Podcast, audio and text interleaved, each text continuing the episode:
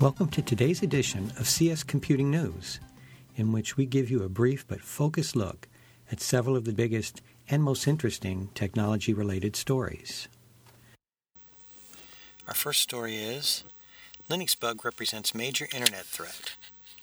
Most Linux releases contain a major flaw that would let hackers execute malicious code on the type of servers currently used for important applications such as email and web page hosting, according to security vendor Qualys.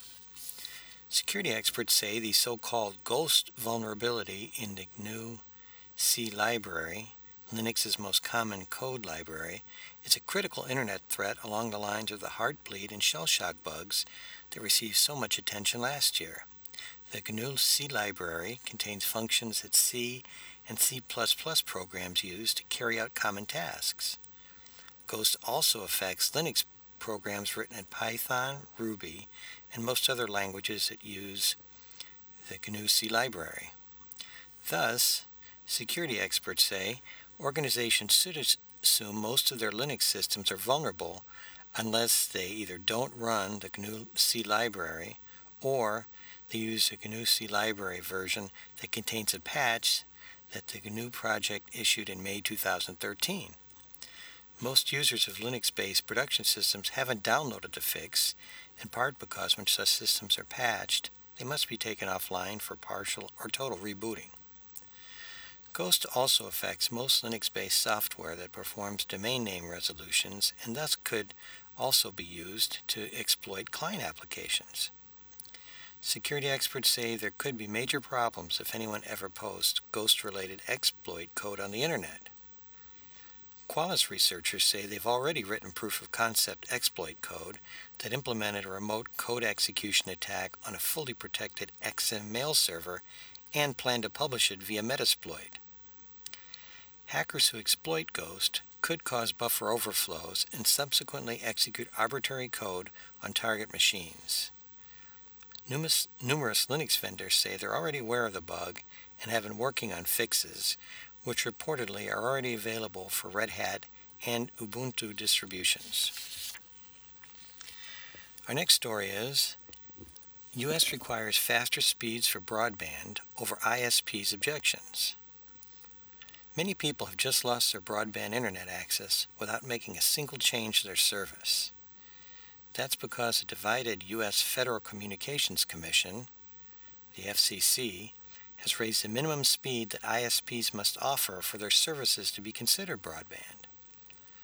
The commissioners voted 3 to 2 to raise the minimum broadband speeds from 4 to 25 megabits per second for downloads and from 1 to 3 megabits per second for uploads.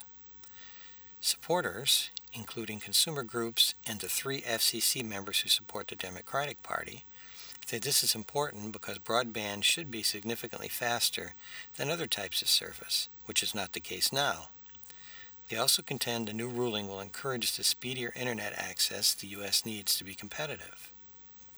Opponents, including large ISPs and the two Republican commissioners, say the FCC majority is making a power grab and selected arbitrary standards without considering the internet access speeds that consumers actually need. They say that most U.S. customers who have the option to buy 25 megabit per second internet service don't do so. Because of the FCC's actions, the service provided to millions of customers in the U.S., where the average internet access speed is just 10 megabits per second, will no longer be considered broadband. In a report, the Commission said that 55 million people in the U.S., which represents 17% of the population, don't have internet service with at least 25 megabit per second download rates. Most of them are in rural areas where 50 53% of residents don't have access to such speeds, compared to 8% in urban areas. In fact, 20% of rural residents don't have service of even 4 megabits per second. Our final story is big tech firms settle suit over accusations that they limited workers' wages. Adobe Systems, Apple, Google, and Intel have agreed to a $415 million settlement in a suit filed by 64,000 current and former employees who claim the companies conspired to not actively recruit one another's workers. reducing competition for their services and thereby holding down their wages. The four defendant firms were accused of conducting these practices from 2005 through 2009.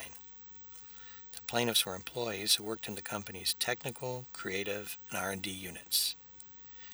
In 2010, the U.S. Justice Department accused Adobe, Apple, Google, Intel, Intuit, and Pixar of anti-competitive hiring-related policies. The companies, which said they were just trying to be fair to and work well with one another, subsequently agreed to stop such activity but were not penalized financially.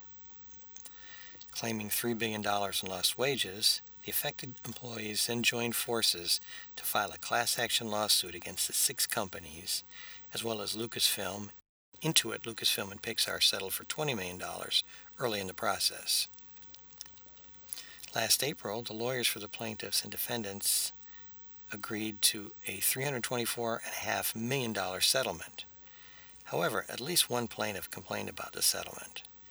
Freelance programmer Michael Devine is on record as having written to presiding U.S. District Court Judge Lucy Koh that the settlement, quote, is grossly inadequate and fails to achieve justice, unquote.